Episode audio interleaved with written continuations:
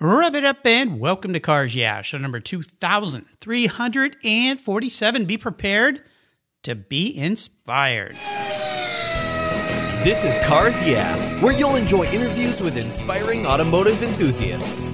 Mark Green is here to provide you with a fuel injection of automotive inspiration.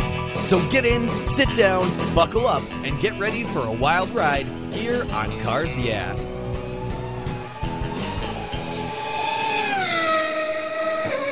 Hello, inspiring automotive enthusiasts, and welcome to Cars Yeah. Today I'm down south in Rancho Mirage, California, very near where my sister and my mom live, with a very special guest by the name of Stuart Rowland. Stuart, welcome to Cars Yeah. Do you have any gear? And are you ready to release the clutch? I think I'm ready. I, I, may never be ready, Mark, but I'll do my best. I think you're ready. I think you were born ready given the kind of career and the, the business you have. And before we get into that, I always like to ask my guests kind of a little interesting introductory question here. And it's this. What's one little thing that people don't know about Stuart Rowlands?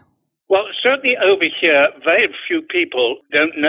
Well, in fact, very few people know the fact that I started in rock and roll. And I quickly I went from there to diplomacy and into, if you can believe this, into, into sports and then into motor racing. And believe me, of all those, you know, motor racing, automobiles, everything else like that is by far, for me anyway, the safest. You want to try boxing or rock and roll uh, or diplomacy. I mean, you, you, you, want to be stuck in, and uh, never mind. Uh, anyway, but the fact is, is that motor racing to me is, is, the best of all sports. And when I started here, which was with, really with Freddie Spencer, although I did a little work in Florida uh, with Don Garlits and those sort of people on the oh, drag wow. racing circuit, I have to say that uh, uh, my eyes opened. I, I was stunned by frankly, the quality of the people. I mean, these were young, very, very talented people. I thought, blimey, okay.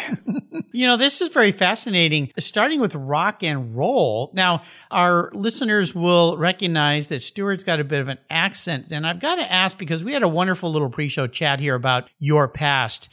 Where's the accent come from? And does that relate to uh, your childhood in some way?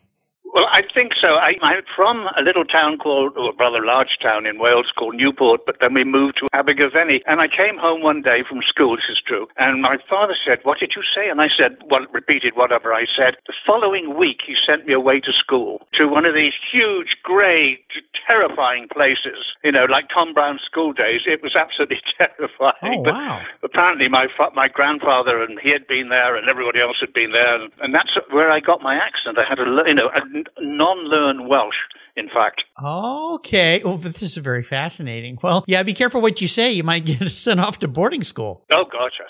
Well, let's dive a little deeper in your world. I want to give you an introduction first, though, here. Stuart Rowlands has worked in the PR business for over 35 years, managing public relations and publicity for a wide range of companies and individuals. His focus includes creative thinking, strong personal relationships, and relying on his vast experience in the automotive industry. He's worked with major players in the field, including Bridgestone Tires, Honda Motorcycle, Lucas Oil, MAVTV, Colgate Palmolive, Chevrolet, Suzuki, and many, many others that are very notable, especially in the automotive industry. Previously, Stuart served as Vice President of Global Public Relations for IMG with special responsibility for the Nobel Peace Concert Peace Prize and the Nobel Institute, including the Peace Prize awards to President Carter and Secretary General of the United Nations Kofi Annan. Very, very cool. We'll be back in just a moment to learn a lot more about Stuart and his world. But first, a word from our sponsors. So please give them a little love. They keep the petrol in the tanks here. And these days, it's costing a lot to keep the petrol in the tanks here. Man, gas prices just shot up again. We'll be back in just a moment. Years ago, when it was time to renew my collector car insurance policy, my carrier's rates went up way up, but my usage was the same and I never made a claim. I didn't even have a ticket. So what's with that? So I turned to American Collectors Insurance. Has your collector car insurance recently raised your rates for no good reason? Tired of paying an annual membership fee? Then it's time to look around and call American Collectors Insurance. I shopped around, I asked friends for recommendations and found a winner that I can trust. And boy, I'm glad I did. I saved hundreds of dollars every year and slept better at night knowing my baby was properly insured. American Collectors Insurance have been protecting vehicles since 1976. They provided me with an agreed value insurance policy backed by their history of taking great care of their clients. What could be better than that? So give them a call and ask for a quote today. 866 ACI Yeah. That's 866 224 9324. And protect the ones you love like I did with American Collectors Insurance. Classic car insurance designed by collectors for collectors. For several years now, you've heard me talk about Linkage Magazine. I've been a subscriber since the start. Their talented and creative team brings you a spectacular publication and website that shares the automotive passion from a worldwide perspective. Linkage is about driving, restoring, collecting, and firsthand experience at collector car auctions and more. They bring you real world values plus rational, experienced opinions on the current markets. They cover the automotive world and the people who share our passions. And Linkage Magazine has grown, mailing you six issues annually. Join me on this journey with Linkage. They're geared for the automotive life. You can subscribe at linkagemag.com. So, Stuart, we are back. So, we touched a little bit on this childhood of yours, but I want to maybe bring it forward a little bit of how you ended up here in the United States working in the world of PR. So, can you give us a little bit of a, a history lesson, which brings us, us closer to today?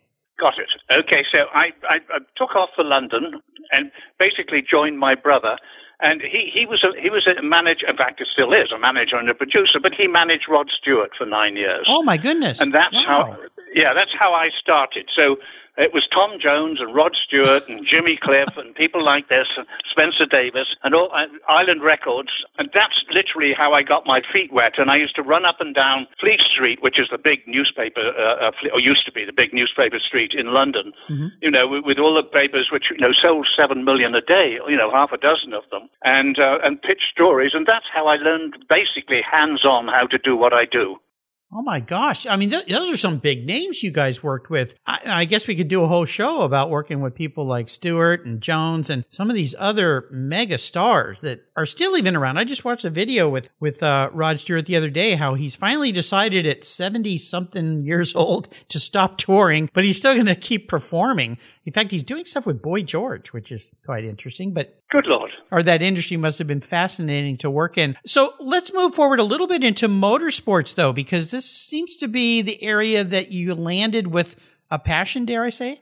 Oh, absolutely a passion. Because what happened was that um, I got, got hired, an American company out of Detroit called, and I've forgotten what they're called now, which you were talking a long time ago, but they brought a dragster, uh, a rail, uh, the first rail ever to England, in actual fact, and they ran it at Santa Pod, and they asked me to handle the publicity.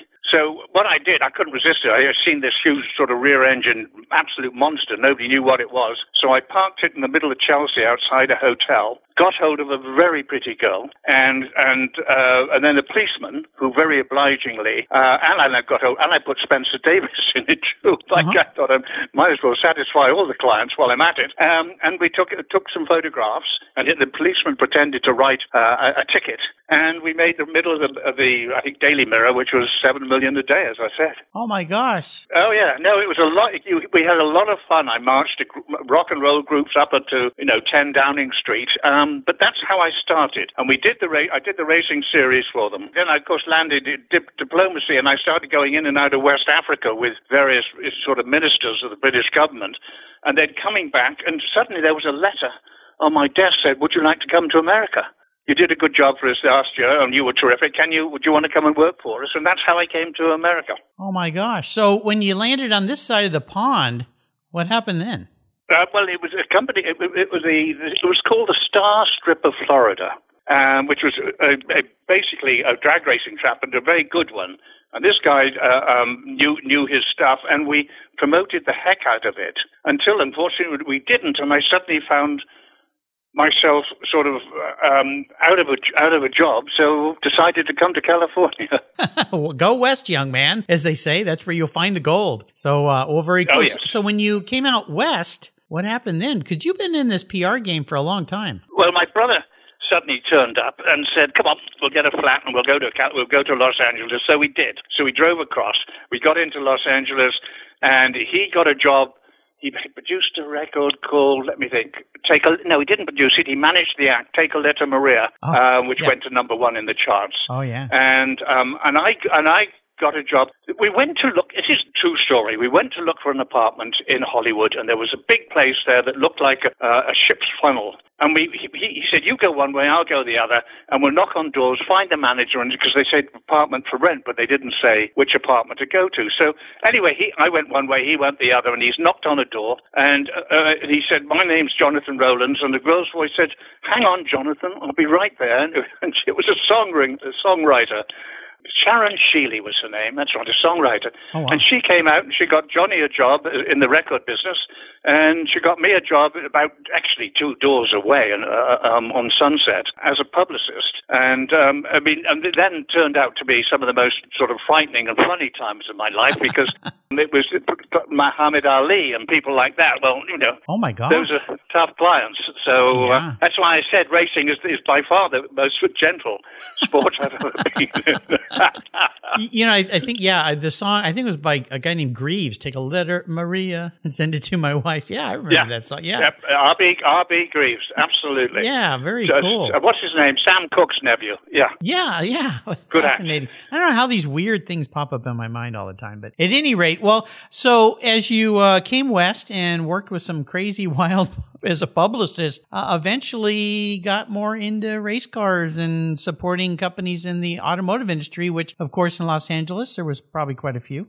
Well, Mark, you probably know. Do you know Steve McLaughlin? No, I don't know that name. Okay. Oh, well, he, he used to be with Honda. He was a race manager at Honda, and then I think he went to DF D- D- D- Dancer Fitzgerald Sample, which was an ad agency which had, I think, the Honda account. Mm. Anyway, Steve hired me or got me hired at Honda to do their racing, the road racing, and they particularly hired me because they wanted me to help with Freddie Spencer, which was their new upcoming star, and they wanted me to, to you know to look after Freddie and you know make sure he knew what he was doing and and, and, and you know when it came to publicity and public relations.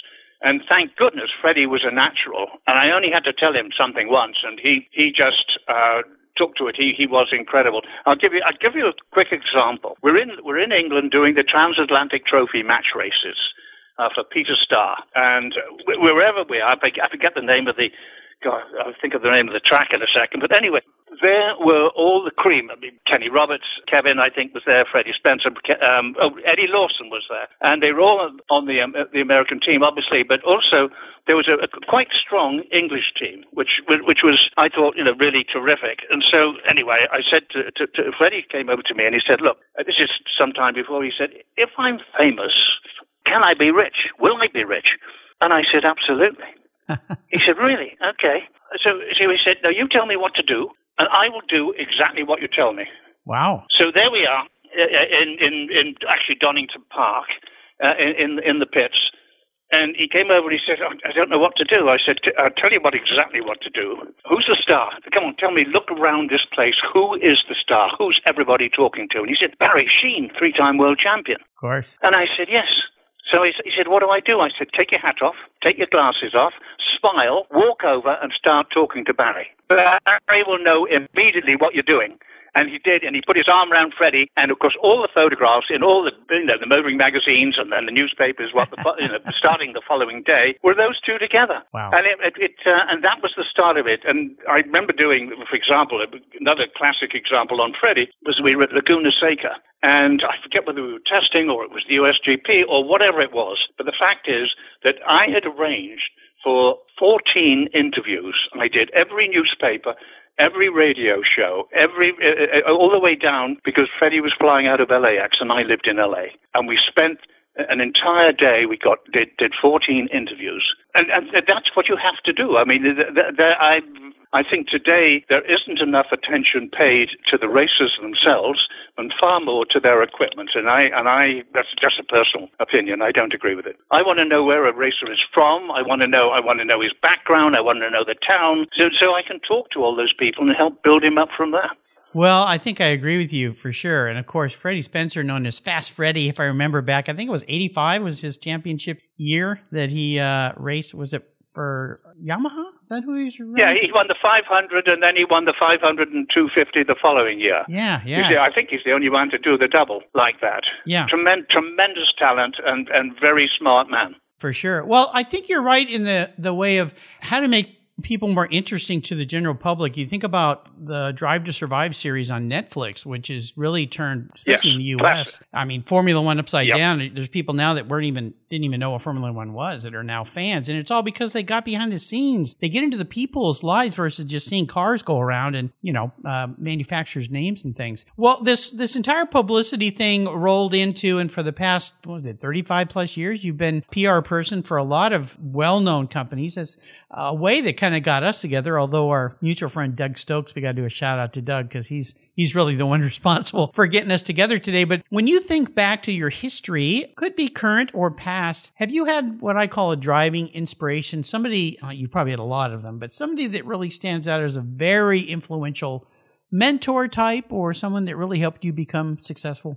That's a very good one. I used to know a, a chap years ago called Reeve Whitson who was seemingly everywhere. Everywhere I went into into in any kind of motorsports, he was here in the West Coast uh, in Southern California. I met him again in London, and he always seemed to you know to be hanging out with Dan Gurney and those type of people. And a very good chap to know. And and uh, I'd have to say Reeve. I don't have a particular driver in mind. Um, Although, gosh, I mean, frankly, I used, I used to, I used to, you know, lo- love watching Rahal or, or Mario or, or Michael. Um, I made a short film with, with Michael called New Kid on the Block when he went to Formula One, and we didn't finish it. I, I produced all the American end of it, and so they dropped, they dropped the film. But uh, he was very impressive. His dad was impressive, obviously, as well. yeah. But uh, but, but uh, I really enjoyed working with Michael, and and I talked to my actually no, my partner talked to Ayrton Senna about him Oh, because wow. they were they were teammates, and Senna said, "Hey, Michael has it." If he if he's coming full time to Formula One, he has it. And Michael didn't want to go. He didn't want to stay there and stay in Europe racing every race like his dad had done and won the world championship. Huh. But he certainly had the talent. Wow. Well, what could have been? Well, no doubt as you built your career, you probably were uh, up against a few challenges. I'm kind of guessing.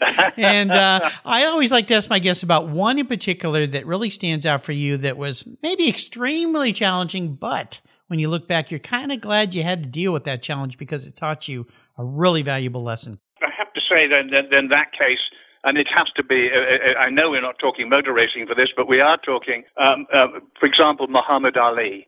I did three fights with with Ali, and the first time I met him, uh, I was pushed by my boss who uh, didn't want to do it all himself, and he pushed me into the Century Plaza Hotel in in, in uh, Los Angeles, and he pushed me through a double doors, and suddenly I went into a room, and there must have been a hundred of Ali's followers, and all in beautiful jackets and ties and what have you, and. Ali was the only person, I didn't know this at the time, in a shirt. And my boss pushed me in the back and he said, Champ, Champ, I want to meet you, you to meet Stuart Rowlands. He's going to work on your campaign. And this And you huge did, wait, man- wait, now, did you not even know that at the time? Was this kind of a surprise? I, I knew I was going to. I just Oh. didn't know that it was going to be it was going to be today. And I figured that Shelley would take the lead. Yeah. You know, as he as he normally did on this. Mm-hmm. But anyway, I get into the room. It's packed, and suddenly you could have cut the silence with a knife. And Ali turned round, and, and he, he seemed to be about six seven or something, but he was actually what six two or six three, and in, in his white shirt sleeves. And he said, and he looked at me, and he said.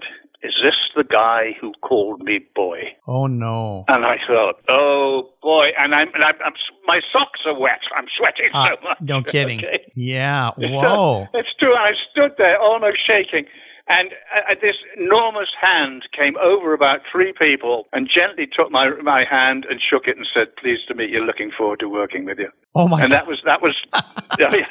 So- so he But was using some of more that- of those stories. So he was using some of that Muhammad Ali humor to kind of, uh, Absolutely, absolutely.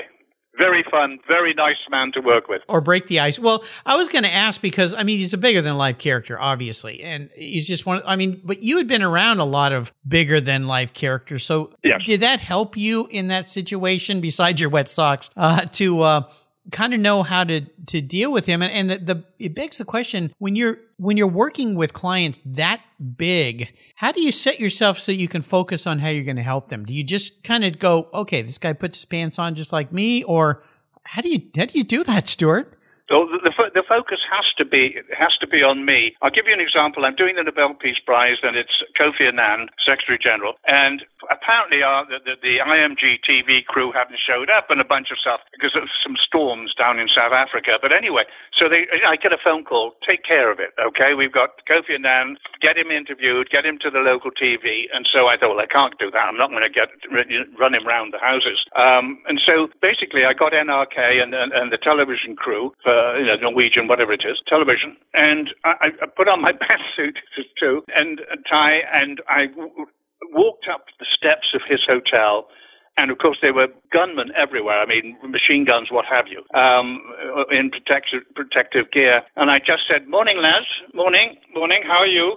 How are you, sir? And, and they all saluted. And as I walked up, they must have thought I was a visiting general. And I walked straight through the hotel lobby, straight up the stairs, and straight into the main suite, which was where Kofi was, and brought my TV crew with me. Oh my gosh! And uh, you, sometimes you have to do that. You can't be afraid. You're, you're going to get beaten down a lot. And let's face it, I've had uh, some disasters in my life, but that was a success.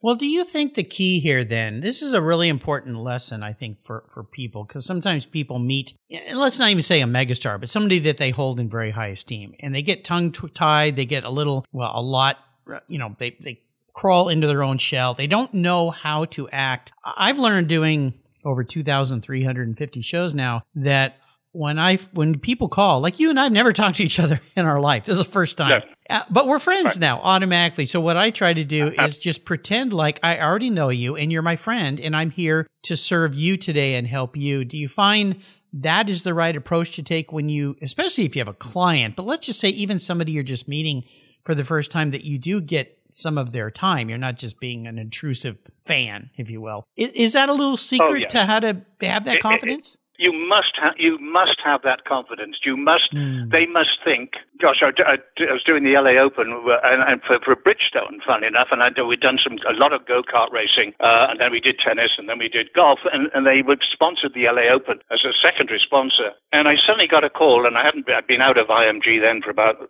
three years.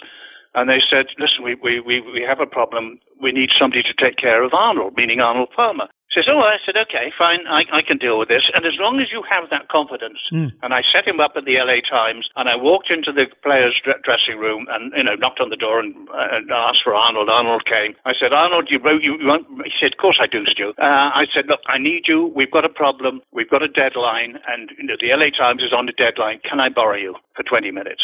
He said, sure. And he walked through with me, signing autographs as Arnold always did. It took us 20 minutes to do about 30 yards, I think. But we, anyway, but we got there. We got in the room and we did it. Yeah. You know, I think you said the right word. And I, you, you reminded me of something when I was in, I think it was junior high, which is an awkward time for most kids, right? Yes. Kind of growing up, kind of find your way. And I remember there's this, this kid in our school that seemed to just have everybody as a friend. And I'm, I sit and I was rather shy and I would sit back and go, why is this guy like so popular? What, what is it about him? And I was asking my dad and he said, well, I've never seen who you're talking about, but I can guarantee you it's one word, confidence. He's very probably learned to be very confident, not to be arrogant or overbearing, but he's confident no. in his own skin. He's comfortable with who he is. And he right. said, Mark, that's what you got to figure out how to do. Get comfortable in your own skin. Well, you, tell that to a junior high kid. It's like, what does that mean? you know, I'm pimply faced and I'm trying to figure out how to talk to girls and yeah, all that. But, uh, well, wonderful lessons. I think you and I could talk forever. Uh, we got to get get uh, together again over a pint, perhaps, and uh, I'll just be a good listener and listen to your many wonderful stories. But that's that's that's why I have you on the show today. Of course, this is Cars Yeah, so we've got to talk a little bit about your passion for cars because I know you love motorsports. I know you love cars because that's where you mm. ended up. Is there one special vehicle in your life? Now, this could be a car you owned, or maybe it's a car you were lucky enough to jump in. Maybe somebody tossed you the keys to a race car and said, "Hey, take a lap, Stu." Well, I've always thought the prettiest car ever made, and I did have an E-Type Jaguar uh, oh. uh, convertible, which was which was lovely, about a '64, I think, something like that, which was promptly stolen. So oh no! didn't last very long with that. Oh yes, oh yes. Uh, and then then my problem my problem is uh, uh I had an MGB, which is which is lovely, but if I it, it had had a car and we're really talking about wanting now. I would like an MGTF, should we say the Mark II, not with the spokes, but with the steel wheels for cleaning. Um, I, I, just, I'm, that, that's my car. I mean, that's that's I'd like to see a, I'd like a Morgan, for example. Oh, really? That's, that's okay. my problem. Oh, yeah. that's your problem. Well, I have to laugh at that a little bit because we all know a little bit about MGs and so forth. Now, you sent me a picture. I believe it's you as a rather young man in a, uh, looks like an MGTC. Am I right? No, it's that's my father. That's oh, that's your father. father. With oh. that particular picture, and I have the letter, or at least my brother has the letter. He, with that letter and that picture, he pr- proposed to my mother. oh, no so kidding! I couldn't oh. resist it. Wow. I'd read, I'd read your story on the TC with your father, yes, and your, you and your sister, yes, and I thought, right, well, uh, then uh, you know, I've got a TC story of my own. Okay, well, that's very cool. Yeah, well, that's the car that started it for me. It took a long time before I ever had a British car in my driveway again, and that was uh, when I started vintage racing. I raced a, a Lotus 18 Formula Junior.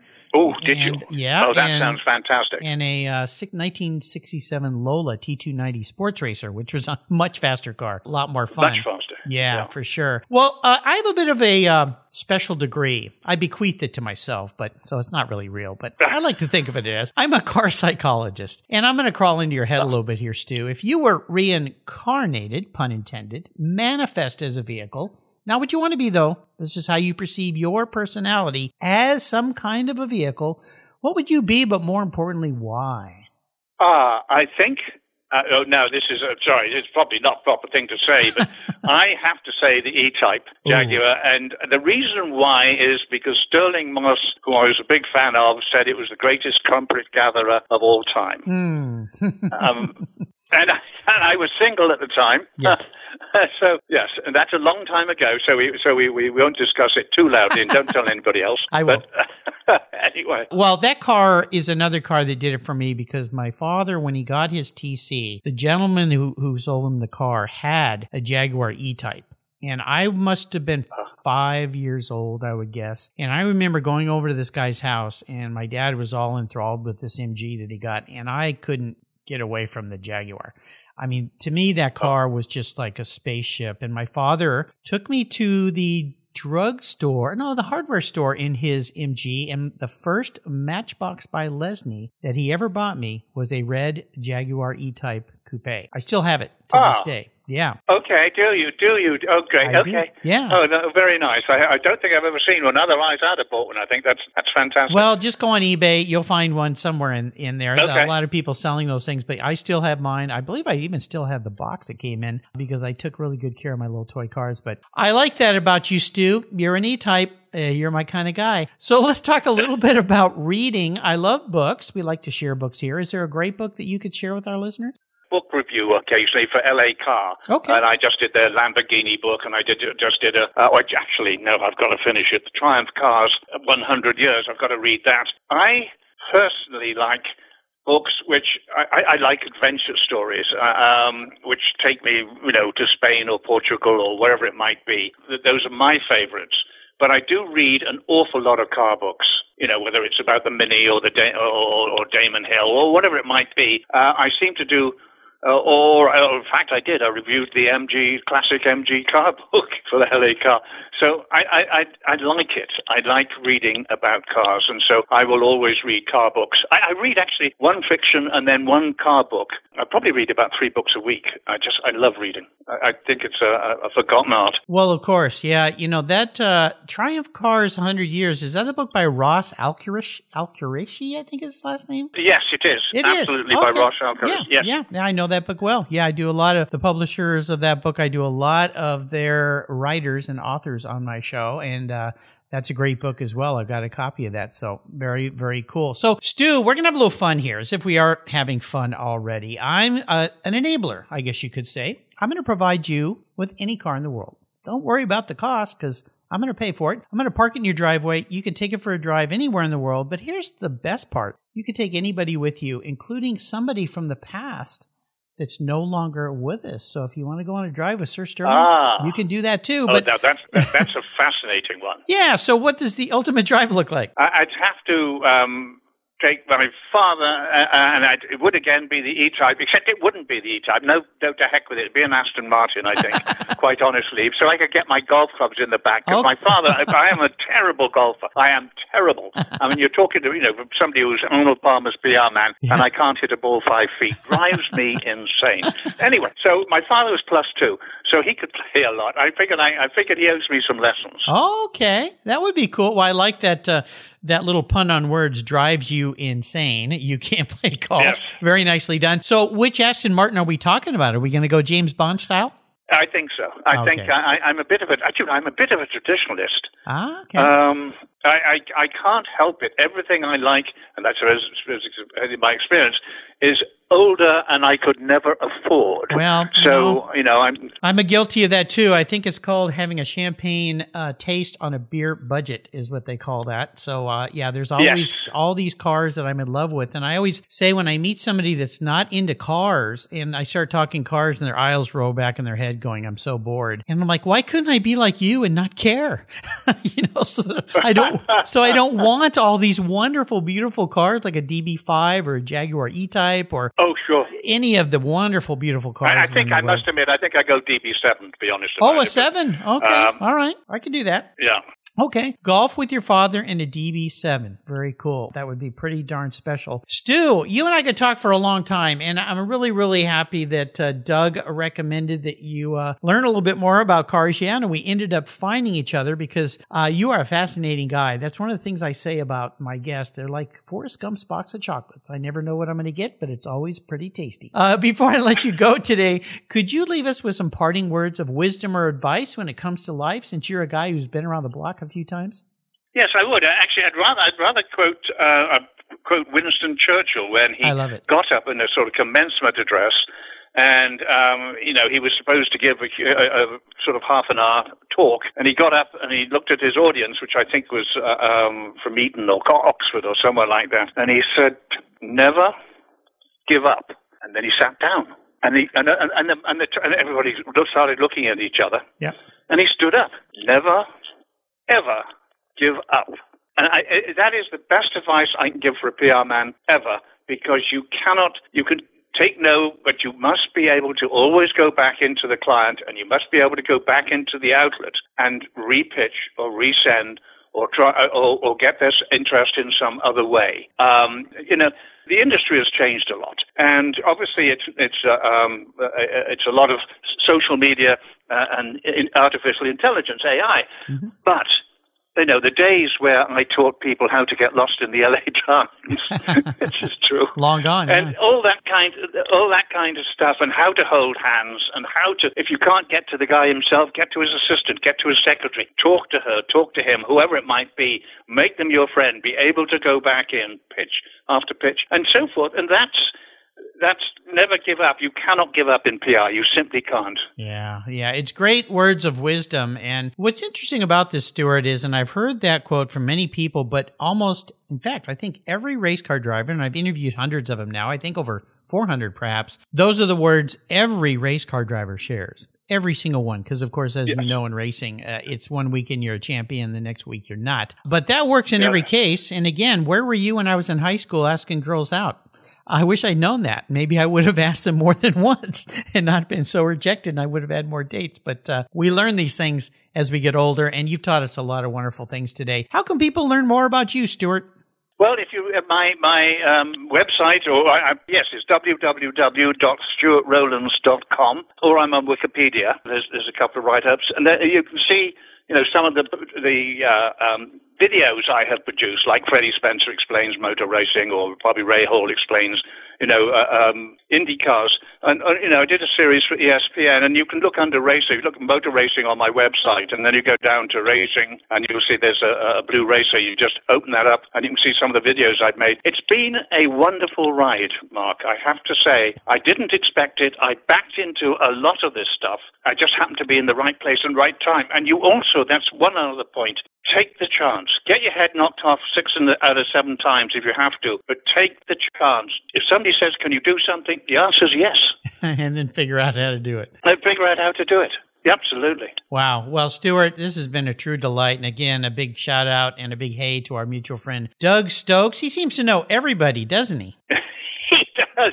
He, he does, absolutely. Yeah, absolutely. Well, Doug, thank you very much. Stuart, this has been a true delight. I want to thank you for spending some really wonderful time with me today and your experiences. Again, we got to get together again next time I'm down there in Southern California for a, a, a pint or a coffee or something because I want You to learn a lot more. It would be wonderful. My pleasure, and a pleasure talking to you, and a great show, by the way.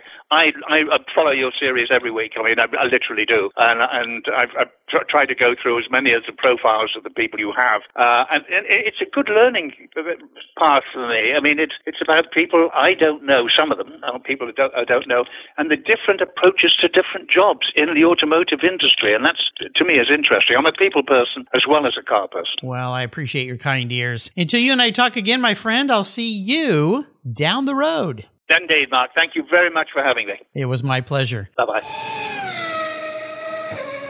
20, 50, or 100 years from now, will there be a workforce to care for the collector vehicles we love? With auto shop programs disappearing across the country, it's a question we enthusiasts have to ask. That's why I support the RPM Foundation, which exists to ensure that the critical skills necessary to preserve and restore these vehicles aren't lost to time. One of the many ways RPM, which is short for Restoration, Preservation, and Mentorship, is accomplishing this goal is through workforce development initiatives. The RPM apprenticeship program enables the next generation of artisans to earn a living while they learn the craft of restoring and preserving these vehicles directly from industry professionals. The Endangered Skills Program documents the process of masters training future craftspeople on a variety of critical skills in danger of being lost forever. For more information on how the RPM Foundation is driving the future of the collector vehicle skills trade, visit RPM Foundation today. They're one of the charities of choice here on Cars Yeah. Thank you so much for joining us on today's ride here at Cars Yeah. Drive on over to carsyeah.com to find show notes and inspiring automotive fun. Download your free copy of Filler Up, a fun book filled with gorgeous photographs of fuel filler fun, including quotes from more inspiring automotive enthusiasts. Download your copy today, and we'll see you next time on Cars Yeah.